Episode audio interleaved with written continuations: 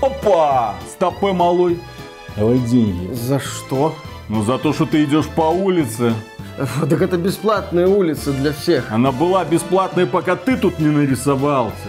Ну, вообще-то, чтобы кому-то дать деньги, надо, чтобы этот человек сделал что-нибудь хорошее для меня. Вот что вы хорошего сделали? Ты что такой умный? Достаточно того, что я к тебе подошел. Вы идеально в одну компанию впишетесь. Какую? Гайдин Entertainment, создатели Вартандер. Ты тупой. Я ж там уже работаю, эффективным менеджером, да, как раз на работу спешу. Блин, развелось этих халявщиков, уважаемым людям мешают деньги зарабатывать. Кстати, давай деньги.